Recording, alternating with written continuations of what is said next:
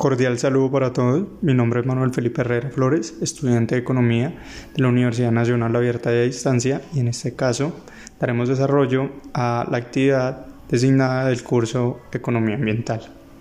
Respondiendo la siguiente pregunta.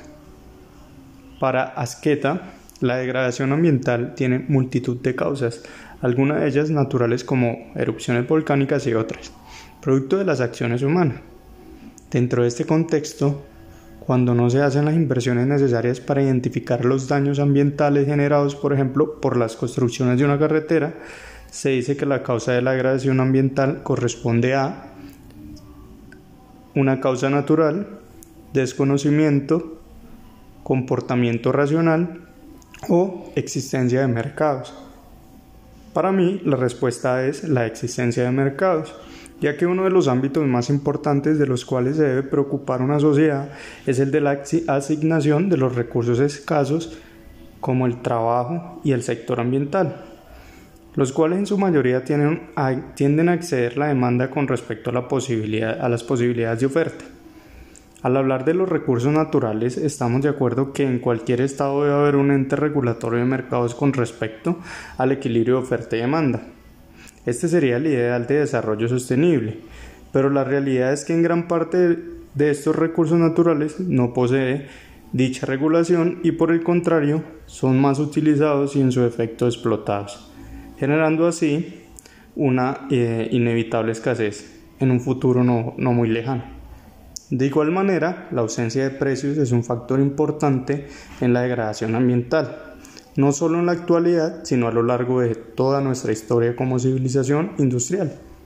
Alguna de las causales de eh, es la infravaloración de los recursos naturales.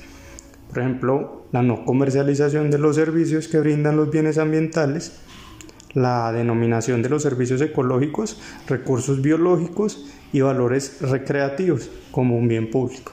La denominada solución de libre mercado es necesario una valoración, económica como un instrumento efectivo y adecuado que permita el uso racional y de una forma correcta la gestión de los recursos y que se base en lo que estamos dispuestos a pagar por cada bien, eh, menos lo que eh, de cuesta el tema del proveedor.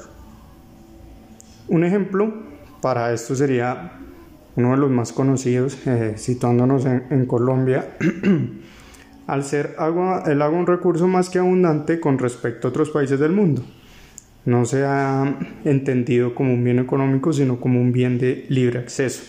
Las cuencas hidrográficas más importantes se encuentran ubicadas en zonas eh, con una población más densa, lo que da pie para procesos de deforestación, depredación de los páramos y las selvas, contaminación industrial y doméstica de tal forma que hay escasez relativa de recursos en determinadas zonas, lo que debería contribuir a una mayor valoración de los recursos, pero la abundancia en otras regiones del territorio nacional, de la perspectiva general, y en consecuencia tiene un precio que no refleja sus características de bien económico e induce a un uso más irracional de los recursos. Muchas gracias.